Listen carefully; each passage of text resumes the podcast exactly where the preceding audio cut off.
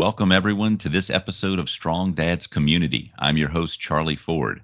This podcast is part of Thumos, a community optimizing men for growth, purpose, and impact. You can find us on most social media platforms under the handle Strong Dads Community. You can also check us out at strongdadscommunity.com. Thank you all for listening today. I hope the parallels in these stories encourage you to realize your own potential. Today, we have a husband and father of two boys and he's also the founder of Manhood Tribes. So we're going to dig into that today and hopefully learn a little bit more about Manhood Tribes. Everyone, he's the man, the myth, and the legend in the making, Mr. Don Ross. Welcome to the show, Don. How are you, man? Thank you, Charlie. Hey, man, I'm, I'm really glad to be here today. Uh, that incredible introduction. I'm not sure that I live up to status in anyone's eyes except maybe my own. So thanks for that. hey man, we're it's it's in the making. That's what I like to remind people. Yeah. Man, we're all we're all legends in the making. Um, so Don, uh, manhood tribes. Before before we jump into that, because it, it, we're yeah. gonna we're gonna dive pretty deep into that. Let's talk a little bit about you, man. You, you've got two boys. Yeah. Uh, tell us a little bit about your status. Uh, you know, how long you've been married? Uh, how old are your boys? Yeah. Uh, I've been married uh, coming up on 20 years here. Uh, my wife's name is Courtney. We live in the Raleigh, North Carolina area. My boys are 15 and 13, and they are, uh, you know, both um, wonderful and challenging as uh, teenagers are. Uh, and yeah, man, we um, we've got a good life. You know, I, I love my wife. I love my kids. Um, we're doing well here in North Carolina, and things are good but I, I grew up. Um, I'm originally from the South. I actually grew up in Mississippi. Uh, my wife grew up in Alabama, and uh, we met after college uh, through a ministry called Campus Crusade for Christ. We were both on staff with that for a little while, and uh, kind of bounced around the Southeast for quite a bit, uh, doing different forms of ministry, parachurch, church work, you know, all, all kinds of things. Um, moved out to Colorado for a little while, came back to the South. Now we're in North Carolina, so we, have uh, we've bounced around a bunch. Um, but yeah, man, it's been a really good journey. It's been a, a cool opportunity um, to just do life in some really different ways and learn to be a man, learn to be a, a husband and a dad. Um, and yeah, it's been great. Wow. So you met your wife in college? Uh, after college, actually. Yeah. Okay. So we didn't know each other until after. Ah, okay. What did you when would you specialize in college that was uh, related to the ministry that you did? No, so I uh, I went to Ole Miss. Uh, I'm proud Ole Miss grad. Uh, ah, nice. As of this recording, we just lost a uh, a really tough game to Georgia. it was disappointing for us, but you know uh, it is what it is. Um, but uh, went to Ole Miss, got involved in a, a ministry there while I was uh, there in college, and it was through that that decided to um, I was actually planning on being a doctor when I went to college. Um, and so was kind of on the pre med track for a while, did that. And uh, Jesus got a hold of my life in some ways that I wasn't expecting.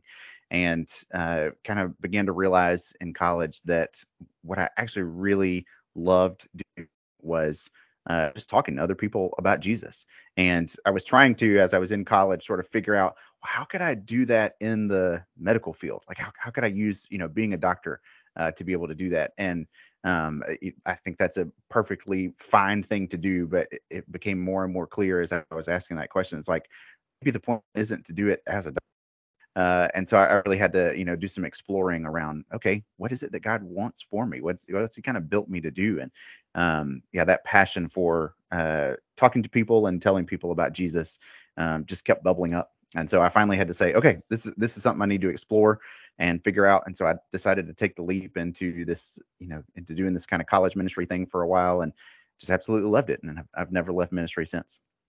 Oh, that is interesting. Uh, did your were your parents into ministry or or did they have a background in in this or?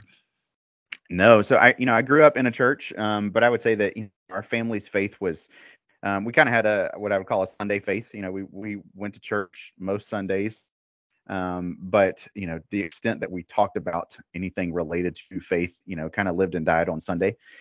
And you know, the rest of the week was uh, filled with the pursuit of the American dream. You know, it was uh, be successful through education and um, you know raise raise your ceiling in every way possible and uh, you know so go on and do something that way uh, my dad actually was in the golf industry my mom had been a, a teacher and then a homemaker Um, and so yeah, you know, there was there was no plan or foresight about ministry at all, nothing that I think any of us would have imagined. And uh, yeah, so that was a that was a pretty big shift.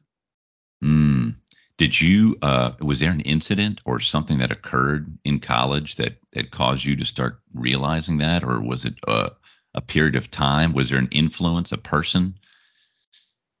yeah, I would say it was it was all of the above. Honestly, um, it was a it was a slow process for me of like I said, kind of coming to the realization of maybe this is what God has for my life. And I think some of it was that you know, like I said, I was planning on being a doctor, and so I was pre med for uh, the you know majority of my time in college, as you have to be if you're going to plan on being you know going to med school. And so when I um, when I took the the big test that you have to take to get into med school, it's called the MCAT. I took that, I think, my junior year in college. And when I got through that and had done well enough to, you know, probably get into med school, I think is when I sort of like actually was able to start to kind of come up for air and even kind of begin to even ask the question, is really what I want to do with my life? you know, I had been so tunnel vision on got to make grades, I got to take the right courses, I got to have all the right activities, I got to do well on this big test. You know, it was just it was just tunnel vision to be able to get through all the things. And then when I had gotten through them and done okay, you know, then I was actually kind of asking myself, is this even what I want to do? And uh, it was about that time too that I went to a a conference that was with the ministry that I was involved in and I heard the speaker say something along the lines of God will never call you to do something that you're capable of doing on your own. And that statement just, I remember it hitting me like a ton of bricks because I was really wrestling at that point in time. Like, do, is is medicine the right thing for me? Should I look at going into ministry? And when I thought about medicine, like as much as I wanted to try to figure out a way to use that for godly ends, and I, and I think there are plenty of ways to do that. And I know really good doctors who do that with their career. And I think that's a fantastic thing. But for me, what I knew in that about you know god will never call you to do something that you're capable of doing on your own medicine for me was exactly that you know it was all about my intelligence my achievements you know my abilities uh, you know, all the things that like I could and had been doing by myself for my whole life. And I just realized like, okay, taking a self-oriented career and trying to shift it to being God-oriented was really the the wrong way for me to try to go about that. I I needed to actually step into something that was bigger and you know beyond me in order to try to uh, live out what I think God was calling me to. And so for me, that was like, hey, okay, at least initially, I need to try this ministry thing out. Um, and I did, and I loved it, and I'm glad I made that choice. Good for you. I, I think about people uh, just in general. You're in a college curriculum, you're doing some courses, and I would think that the most natural response for yourself would be that you're too far in, you're too deep. How, you've already invested yeah. so much time why would you change? And for you to actually not only recognize that this might not be for you after putting all that time and effort into it, and then making that change, uh, you you weren't only aware, but you actually took action, which is is impressive, and uh, it just yeah. goes to show yeah. the you know the power and the forces that were driving you. Was there was there anyone in particular, like a mentor or a model that that you looked at and said, man, this is this is the person that uh, I could actually model myself after? Uh, I don't know that I had one person particular uh, that that was the case. I had a few different voices who probably helped influence me there. Uh, a couple had been, uh, you know, I had a, a college minister that I was working with, you know, that I was involved in this ministry with that was helpful in helping me just kind of think about, you know, life choices and life direction and all that. Uh, my uh, youth pastor when I was in high school um, had then become a, a, you know a college pastor at my church back home, uh, and continues to remain a, a, pretty big influence on my life. Um, you know, he was just helpful in in knowing me and helping me kind of sort myself out and my own thoughts through that process. Um, and then I had a couple other people who I just met with. One, ironically enough, was uh, was actually the dean of the medical school where I was applying, um, and he had been a, a a Baptist missionary at one point in time. And so he was actually kind of a really good person to talk to to be able to say like, hey, give me, you know, give me some insight on the best of both worlds and what would I be getting into one place versus the next. uh, and and he had some really good perspective on just like trying to figure out how to make that decision. Um, he was really helpful in that regard, and somebody that I was able to connect with, uh, you know, a, a, decade or so later as well, um, after having kind of walked down that path. And um, he said to me at that point in time, he was like, "I'm pretty sure in that conversation that you already knew what the decision was that you wanted to make. You just needed somebody to be able to affirm it for you." And I think he was right. Like I, I knew in my heart that was you know that God was really kind of leading me there, and that was what my passion was even kind of directing me into was was pursuing ministry. Um, I think just because I had had you know such tunnel vision for so long. I mean, really from all the way back in like you know early in high school, uh, it it was a hard decision to let go of. You know, to actually be able to say, okay, I'm gonna I'm gonna do a radical change of course here, and uh, that was hard for me to do. It was really hard for my family to accept that I was doing. Um, and you know, but it was, it, you know, looking back, it was the right thing. Um, it just, you know, it, it took uh, it took a lot of faith and a lot of courage to be able to kind of step into it. Yeah, I was just about to ask, what was the reaction of your parents? uh, it was it was rough, uh, and you know, uh, in light of the fact that I imagine at least one of my parents probably listened to this podcast, I'll be gracious and say uh, it was rough. You know, it, it it was a tough season, I think, for all of us. Um, and uh, to their credit, though, they did a lot of exploring on, you know, what I was actually getting into. Uh, they actually went and visited the headquarters of the ministry that I had joined and tried to really learn more about it and find out more about it. Um, and I would say, like, through a combination of both their own effort of trying to learn more and just I think the Lord working on their hearts. Uh, they did a pretty significant 180 and really kind of not just came around, but um, you know really kind of came on board as full supporters of what I was doing. And so uh, yeah, it was a it was a it was a challenging season for us as a family for sure, but it ended up being a really good thing I think for all of us. You know, it's it's uh, it's a reminder for me um, as a father. I, so uh, it's so tempting as a parent to to uh, have expectations for your kids.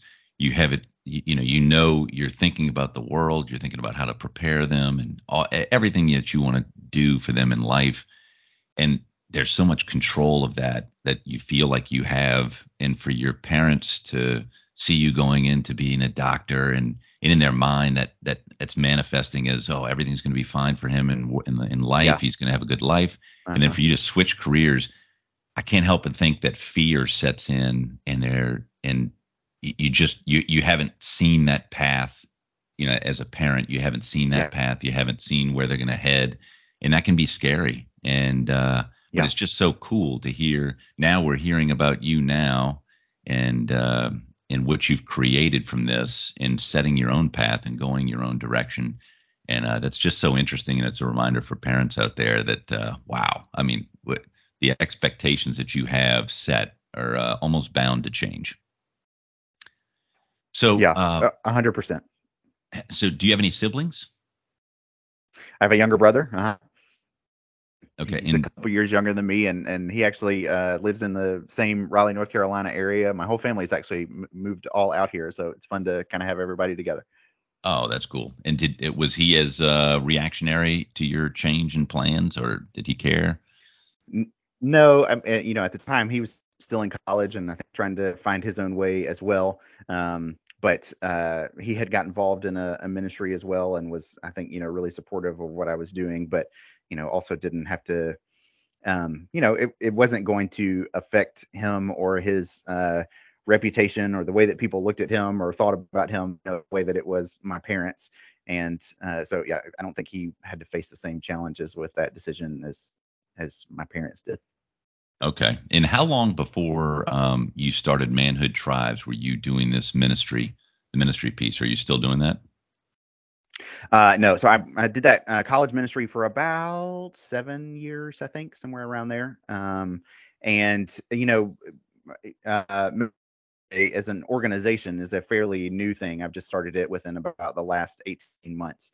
Um, but in terms of the things that I have done that have led up to starting the organization, you know, just working with men uh, in pretty much every setting I've been in 20 years. Um, a lot of that began during my time in that college ministry. You know, I would say in pretty much every setting I've been in, whether that was college ministry, uh, you know, when I was in graduate school, um, I've worked at several different churches, and uh, and maybe only in one of those places was it actually my job to uh, to be doing you know ministry directly with men, you know, some kind of like official men's ministry.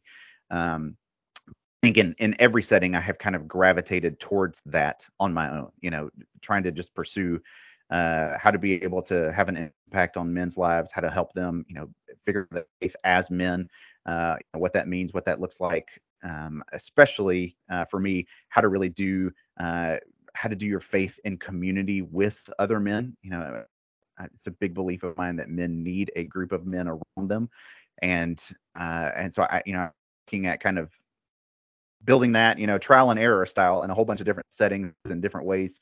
Um, like I said, for about the past 20 years, and so Manhood Tribes has really kind of been born out of that of of how to help men follow Jesus in community with other men. Uh, that's a great segue. Uh, so, so I guess now let's dive in. Why, uh, see, why did you focus your area on men, and what is Manhood Tribes? Yeah, so Manhood Tribes, just at, at, at a basic, is an organization or kind of a movement of men that's dedicated to creating groups of manly men who follow Jesus at every stage of life.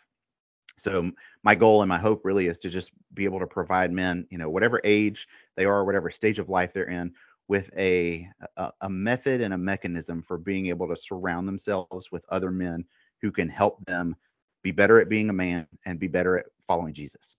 And uh, so, you know, th- those things are those are all passions of mine. Uh, you know, manhood, uh, community with other men, following Jesus as a man. You know, and so I've tried to just figure out how do I combine them and and help other men be able to do the same.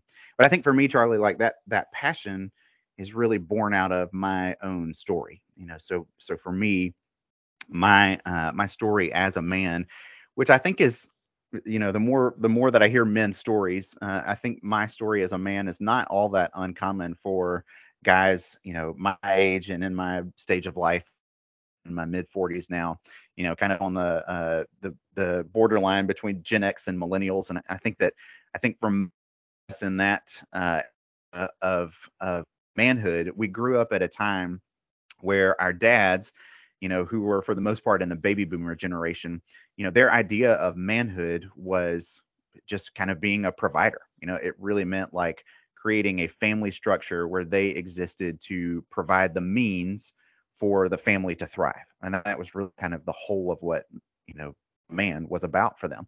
And so, you know, uh, that was true in my home. You know, my, my dad was, uh, he's a very good man. Um, I would say he was physically present, but not always relationally or emotionally present to the rest of the family. Um, but I think that's what he was taught to do as a man. You know, I think he was doing that really well, and just that's kind of how he understood what his role was. Um, but what I think that you know did me personally, and what I've seen it do to a lot of other men uh, my age, you know, kind of in our generation, and especially in this younger generation too, uh, is it it just left a bunch of holes. You know, it left a bunch of kind of empty places where, as a man, I was really kind of wondering and questioning what does it mean to be a man? Am I a man? How would I know if I am one? Um, and I, I, think some really just you know kind of sense of deficiency around like okay i see what it meant for my dad to be a man like i see what it meant for him to be a provider and you know to to kind of be present in sort of like keeping and holding a family together but I also knew that that, you know, it just wasn't enough. It hadn't been enough for me.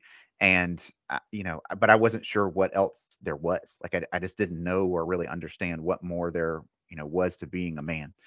Um, and at the same time, you know, having kind of grown up in the faith community and really, you know, gotten more involved in the faith community as I got older, I looked around in that setting and felt like what I was hearing from the faith community about being a man was to just be a good husband and a good father. Well, at that point in time in my life, I was neither of those things yet. And so, you know, I just, I was kind of left with still just a lot of questions, you know, like, okay, being a good husband and a good father is important. And I knew that those were things that I wanted to do one day and to be able to do them well.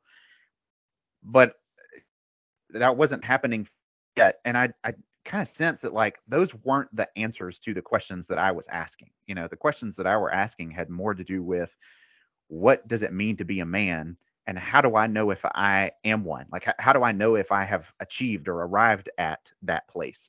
And you know, being a good, good father, while important, I, I didn't think was really, you know, that wasn't going to solve my kind of inner angst, you know, of what was going on there. Mm-hmm. So um, I, I, had to, you know, I had to do a lot of both kind of like soul searching, you know, just kind of internal searching, dealing a lot with my own past, uh, dealing a lot with, uh, you know, the kind of the internal questions that I was asking, what I was looking for in my relationship with God, uh, you know, what it looked like to uh, have other men in my life and how to be able to, uh, you know, like relate to other men well. Um, but I had to do a lot of research too. I mean, I did a lot of this is a season in my life when I did a lot of reading, a lot of question asking, a lot of exploring, a lot of just trying to find out like what do other people think being a man is all about? You know, where does that idea come from? Um, so yeah, so uh, you know, it was kind of from a lot of those things that a lot of those early ideas got born out. And as I was, you know, quote unquote researching, which you know, as often as not just meant like sitting down for you know lunch with another guy, sometimes sometimes older than me, and just asking questions. You know, that that was my version of research. Um, you know, what I came to find out was, uh, okay, I'm not the only guy who's dealing with this. You know, and and not just guys my age, but guys at every age. You know, we didn't talk about it a whole lot with each other, but there were a lot of men who were wrestling with the very same questions that I was wrestling with and didn't feel like they had answers either and were doing their best to just kind of like fake it until you make it you know just like i'm gonna show up the best way that i know how and but in the meantime i've got all these real deep insecurities that i don't know what to do with and so it's usually just easiest if i pretend like those aren't there. And you know i um, i'm not very content with pretending. So you know just i think that's part of the way that god has wired me and and, and probably you know intentionally so i think it's led me down the path that i'm on um, but for me that just wasn't satisfactory you know i wasn't going to say okay i'm just going to pretend like i wanted to understand what it meant to be a man and to firmly believe that i was one and to be able to live that out and i wasn't going to settle for less than that and so it was uh yeah it was kind of that like inner drive and just kind of deep seated questioning that pushed me to say, I got to figure these things out. And then as I began to figure them out, it was a matter of, okay, I can see that there's a whole lot of guys around me who need the same help I needed. So what can I do to help? And that's really, you know, how all of these things kind of get birthed. And then really where manhood tribes has kind of come from is just after, you know, a decade plus of working with other men and uh, and you know helping in different situations and settings, and now trying to actually kind of put it into sort of a formalized something, you know, that uh, that that I can do on a, on a broader basis than you know just the the individual lives that I can touch personally. That is neat, man. Thank you for explaining that. And what, as you mentioned, like just being a man and the vision for being a man. Um, when you talk about that, what do you mean by having a clear vision of being a man? Yeah. So uh, this is such a good question, and it's it's such a huge question in our culture right now, right? Because uh, manhood has never been more confusing, I think, in our culture than it currently is at the moment. Ask 10 people, what does it mean to be a man? You're going to get 15 different answers. you know, it is it is not clear at all, you know, what it means to be a man. Or even, is it good to be a man? Do we need men in our, you know, there is so much that that is that is hard to figure out. So I think this question of what does it mean to be a man, it, it is so necessary right now that we have some sense of that. And so for me, when I started looking into this, there were, you know, kind of a bunch of different answers that I, I found and sort of went through, or different ways that different people had tried to answer that question. And, you know, some of it was, uh, not helpful at all. When you know, when I was looking into things, the culture hadn't yet hadn't gotten yet to the place of using the term toxic masculinity. Um, but that idea was ha, was and kind of always has been around. You know, we might have called it uh, machismo or you know bro culture or some things like that. Um, but you know, the idea of uh, you know equating manhood with just like having big muscles and you know driving fancy cars and getting in as many women and like that you know that idea of manhood has kind of always been around um, but I, you know i think anybody who is seriously asking the question um, can tell pretty pretty quickly that that's about as shallow answers you can get you know th- there's nothing really satisfactory there.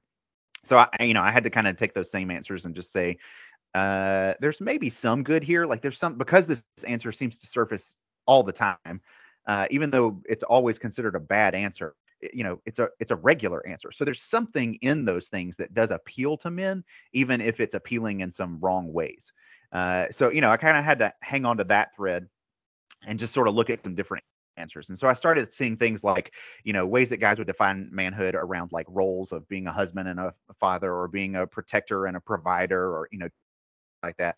Um, I saw some answers around, you know, uh, different virtues for what it meant to be a good man, you know, ways to live as a man. And, you know, some of that up now and the kind of resurgence of Stoic teaching and how that's kind of gotten a lot of interest in the manhood now.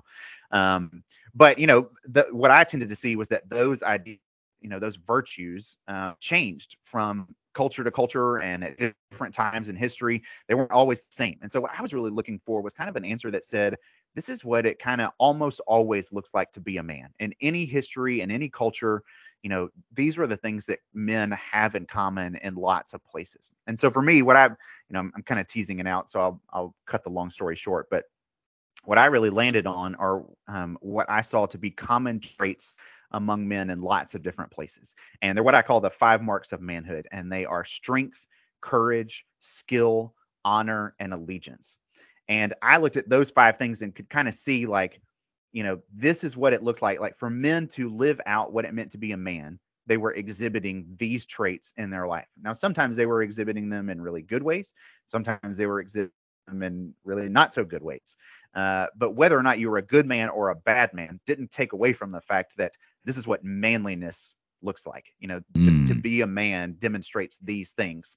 Um, and now how you live those things out, you know, can be different from one culture to the next. But um, you know, you're not questioning anybody's manhood as long as you know those things are in place. So strength, courage, honor, allegiance. That's what I call the five marks of manhood. And I think if you can get a real clear idea of what those things are and and how to practice them, then uh, you know, a clear vision of manhood isn't that hard, you know. And I think that's, I think that was kind of, you know, a filter for me all along the way was just sort of like, you know, the idea of like, uh, half of the world's population throughout history has been male. You know, it, it shouldn't be that hard for us to figure out what it means to be a man. You know, most, most cultures have been able to do it pretty yeah. easily. You know, so like, why are we wrestling with difficulty? Um, so you know, I, that's where I just kind of said this should be a pretty simple list. You know, it shouldn't it shouldn't be that hard to figure out.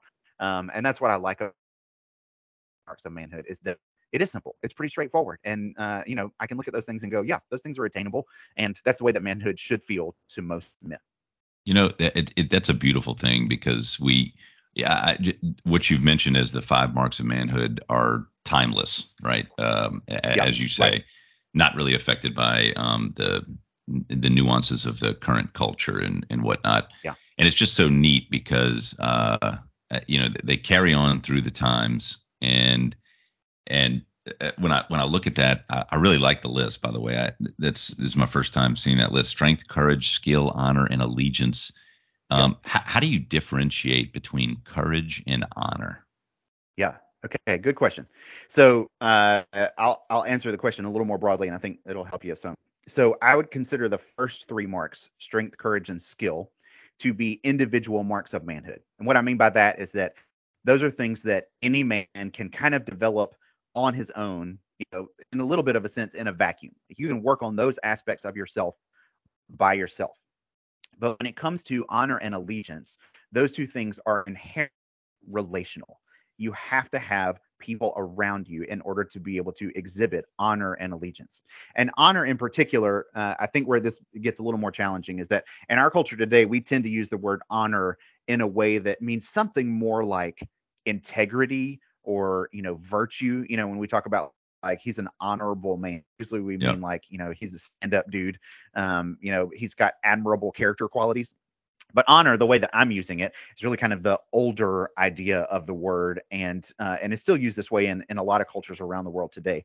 Um, but it's the idea that you are doing right by your peers. Essentially, is is that's what it means. So you've got a group of people around you, you know, from typically a group of men around you, and you worthy of their honor because you are upholding some sense of shared values that all of you hold together. So I'm doing things that these men consider honorable, and so therefore I have honor.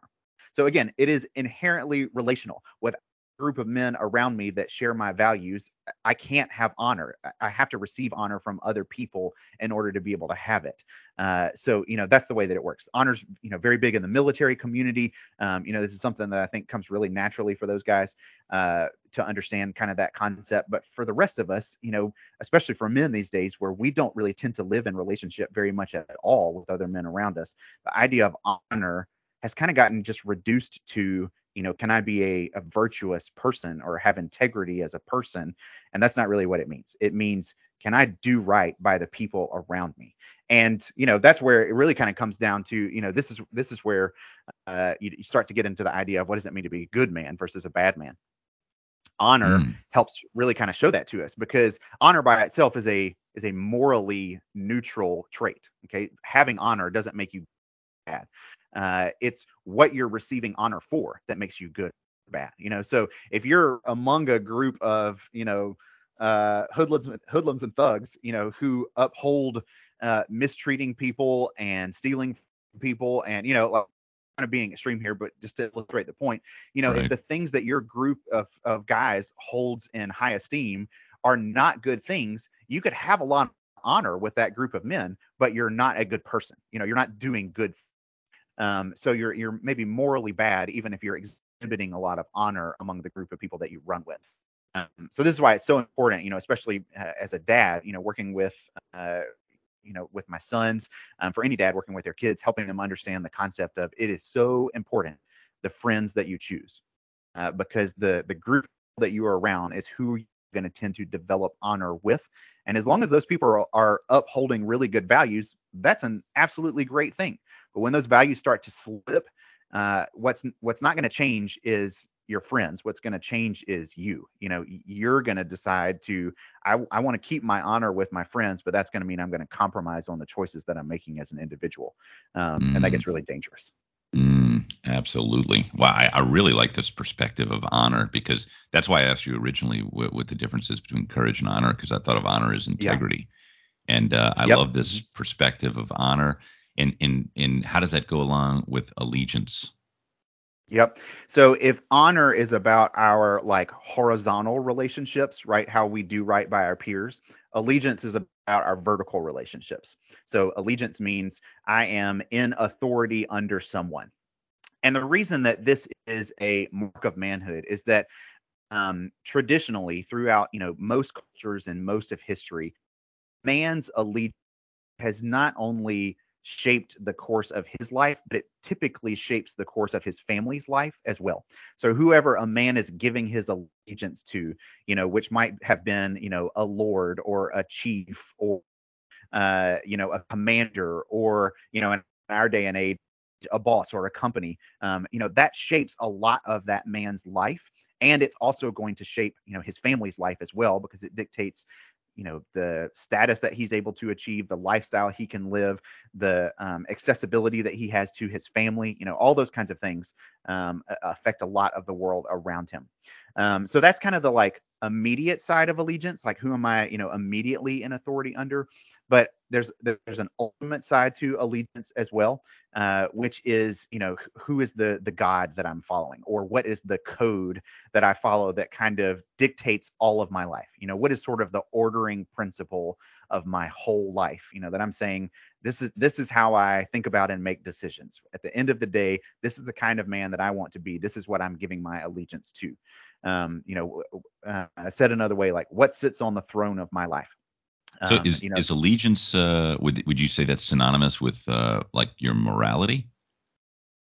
Uh, so I think allegiance, uh, you know, morality I think goes both with honor and allegiance. So who you're choosing to receive honor from and where you're choosing to give your allegiance are going to dictate your morality, right? So they're going to determine for you what are the things that I consider good and uh, and am I actually living that way? You know, not just mm. like you know this is what is supposed to be good but i'm out here you know doing my own thing um, which is that's where honor and allegiance and the competition with each other.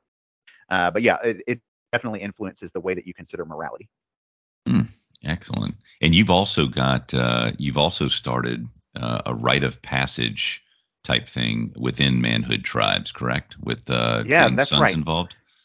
That's correct. Yeah. So, um, so you know, starting with these kind of marks of manhood, I got to a place uh, as a dad, you know, when my sons were hitting uh, about, I'd say probably about age 10, and you know, the the internal clock for me kind of started ticking of realizing, hey, the the season is coming in their lives when they are going to start out of boyhood and begin manhood.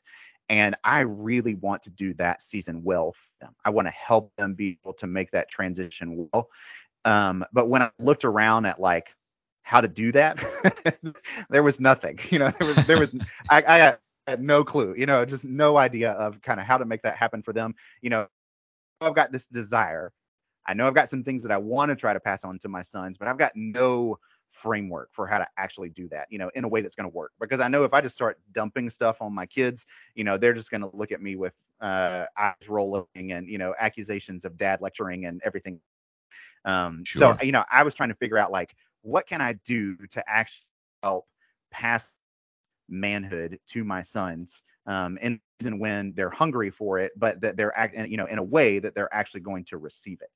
Um, so that's where you know these five marks of manhood actually kind of helped me sort of start getting down a track of what to do there. And so i created something called first tribe um, it is it's a uh, nine month rite of passage program uh, that helps a group of dads usher their sons into young manhood. And it is for sons who are kind of in that like middle school stage of life you know about age 11 to 15 ish somewhere in that range. Um, you know, kind of right around puberty, the the age when when boys are really starting to kind of get an itch for being a man. You know, pulling away from mom's world a little bit, trying to enter more into dad's world. Um, really being friends with other boys. You know, just uh, all of that kind of stuff tends to happen around that age. Um, and so yeah, so I, you know, I started taking these five marks of manhood, and and what I began to see was uh, during this stage, there's there's a few things that a boy needs in order to become a man. One is, you know, kind of like we talked about, he needs a clear vision of what it means to be a man. Uh, and the five marks of manhood helped me to be able to kind of have that for my sons. Uh, but the second is that he needs opportunities to actually practice being a man.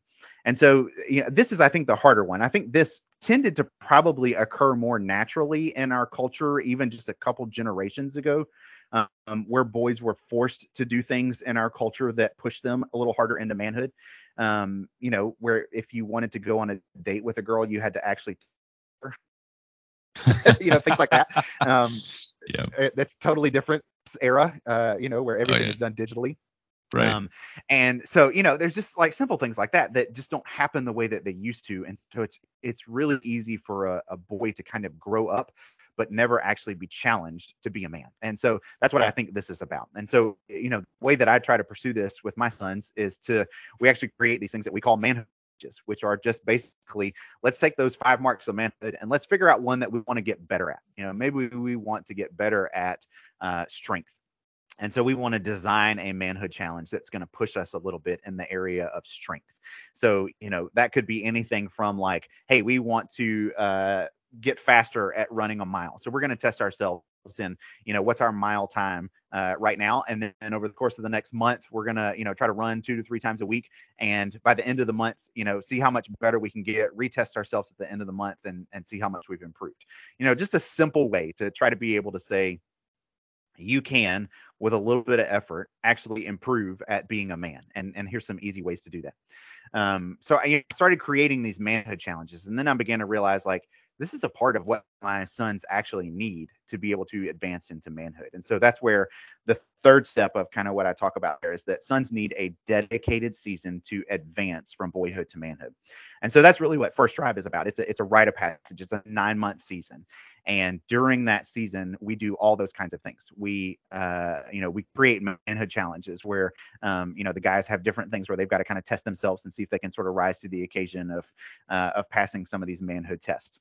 Um, but we also do a lot of uh, discussion you know as a group as a group of dads and sons we talk about the really significant things you know going on in their lives and you know what it's going to look like for them to have to uh, be responsible as a man what it's going to look like uh, to have to figure out how to offer you know to know what their strengths are and offer them to the world Um, we talk about what it looks like to be a son and how important that is, not only in this stage, but for the whole course of their lives, that being a son is something that never changes. Uh, we talk mm-hmm. about how to relate to women. We talk about, uh, you know, how to stand up and have courage in difficult situations. We talk about what it looks like to follow Jesus as a man uh, and how to do that. So, you know, all these kinds of things that we want to pass on to our sons.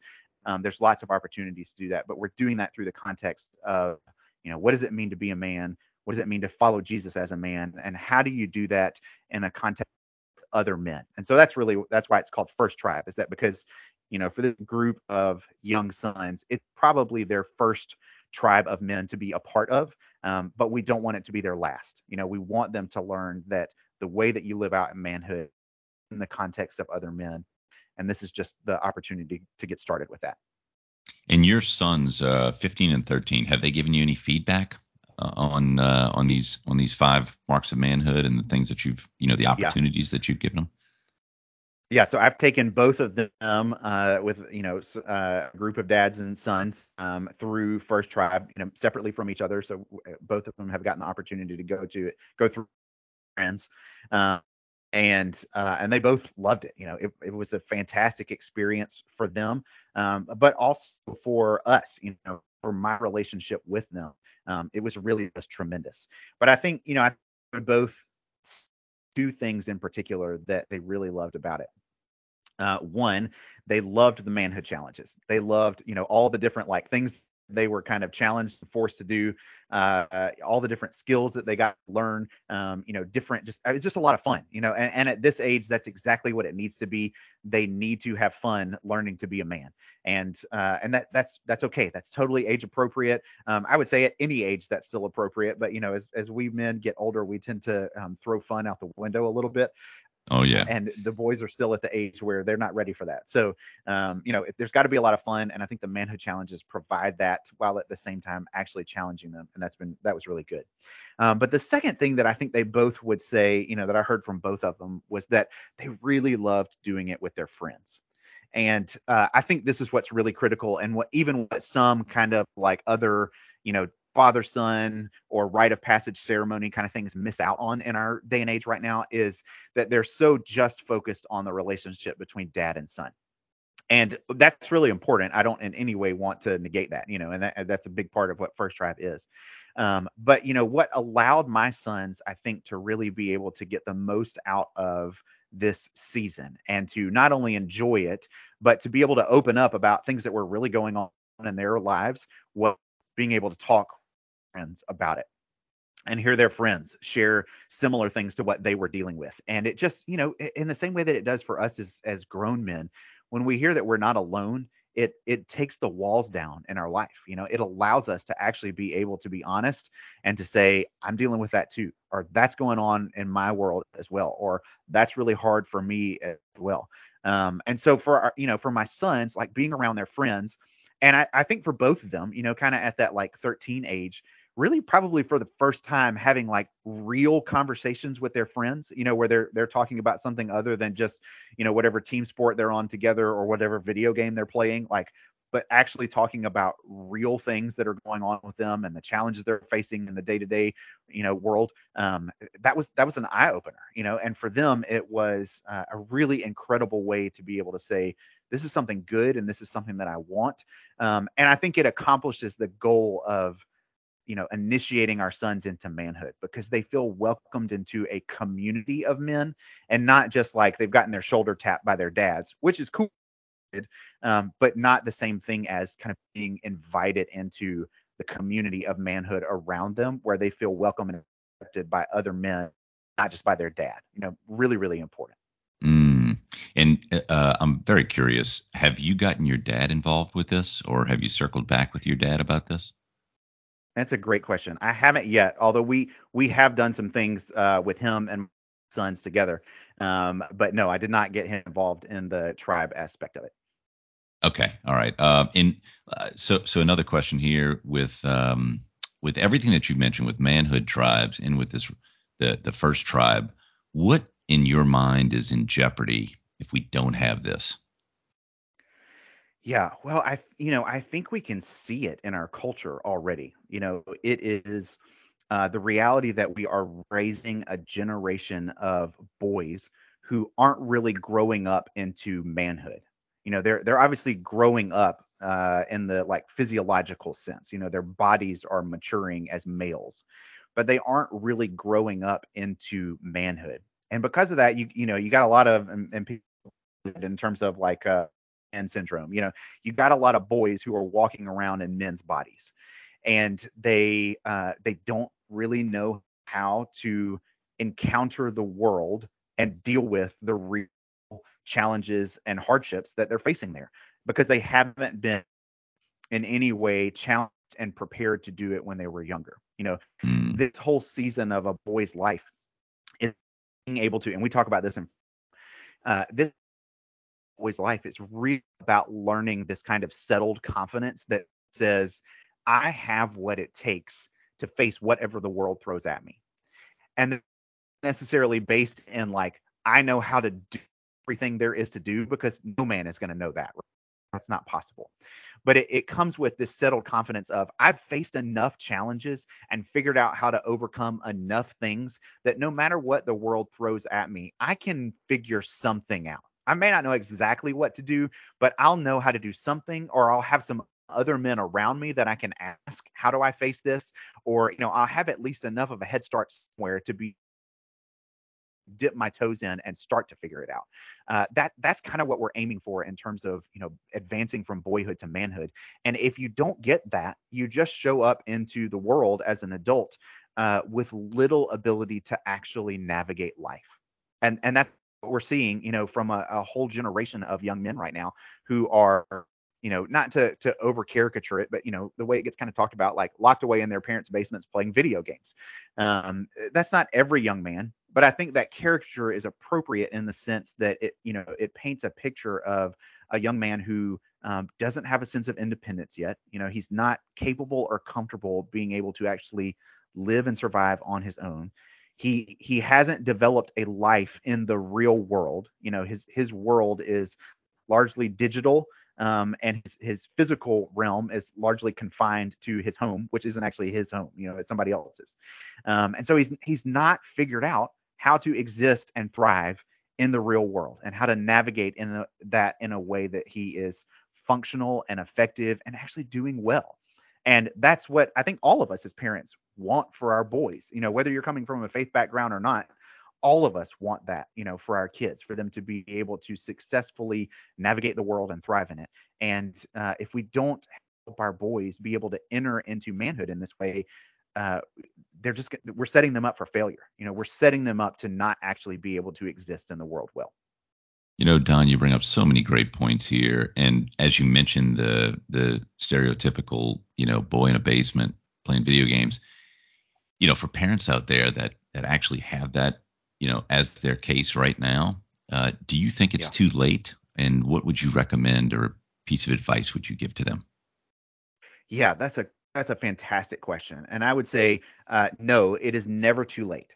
Now, I would say, uh, you know, all uh, I would say this because all boys crave initiation in no matter what age you're at, and so if you didn't get it during that, you know, school age range, which is when I think it's really meant to happen, um, if you didn't get that, uh, or if you're looking at your son and can realize he didn't get that, uh, it's not too late to help him achieve that.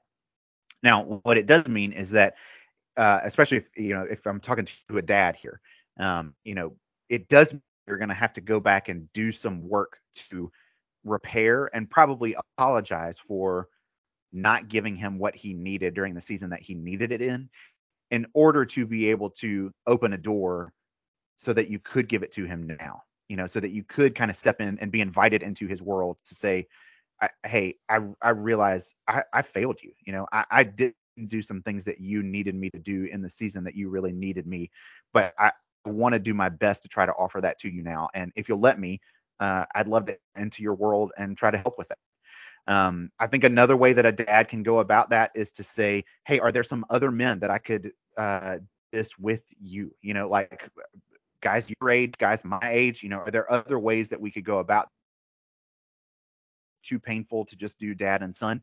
Um, you know, I think involving other men that maybe that son respects, uh, you know, whether that's mentor figures or friends or peers, Um, those could be ways that you know a dad might be invited into his son's life to be able to continue to offer that. So I think it's just kind of being aware of your son. You know, uh, your son is looking for it, whether or not he uh, is acknowledging it to you. Um, and it might just be that because he didn't get it from you when he feels like he was supposed to, uh, he, he's you know kind of like ruled you out, Dad, as a as a viable option for that. Um, and if you're kind of staring at that, saying, I, I want to do this right now. I realize I didn't do something right before. Uh, I think it's just a, you know, it takes an act of kind of repentance on your part with your son of, of being able to kind of crack that door back open to create an opportunity there. But it's worth it. You know, it's definitely worth it. Your son needs it, and it will strengthen your relationship uh, if you can be able to go there with them. Don, that's a great message. Great message. It's never too late. Um, where, where, before we wrap up, uh, where can people find you? Yeah. So uh, you can find me at our website at manhoodtribes.com.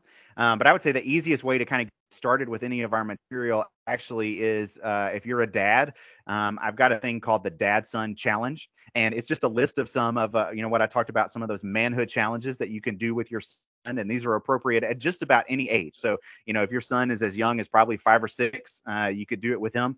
Um, if your son is a, you know, grown 20 something, these are still things that you could do together. So uh, it's like 10 challenges that you can do together and uh, kind of work on each of you getting better at being. Um, you can find that at manhoodtribes.com slash challenge. And uh, that's a great way to get started, and it will get you some further information about things we do with manhood tribes. Uh, if you're interested in First Tribe, it'll get you some information about that. Uh, so yeah, just an easy place to jump in. Manhoodtribes.com/challenge. Excellent. Thank you so much, Don, and thank you all for listening today. If you like what you've heard, please remember to follow, share, and give us a strong review. If you're a man searching for improvement and growth, be sure to check out strongdadscommunity.com. Don, it has been a real pleasure and uh, got a real good uh, data dump here, man. You, you you shared a lot of wisdom on the call today, and I thank you for uh, for taking the time to join us. Yeah, thanks, Charlie. It's been a real treat for me getting to be here with you. All right, guys. Well, we're out. We'll uh, wrap it up. We'll see y'all next time.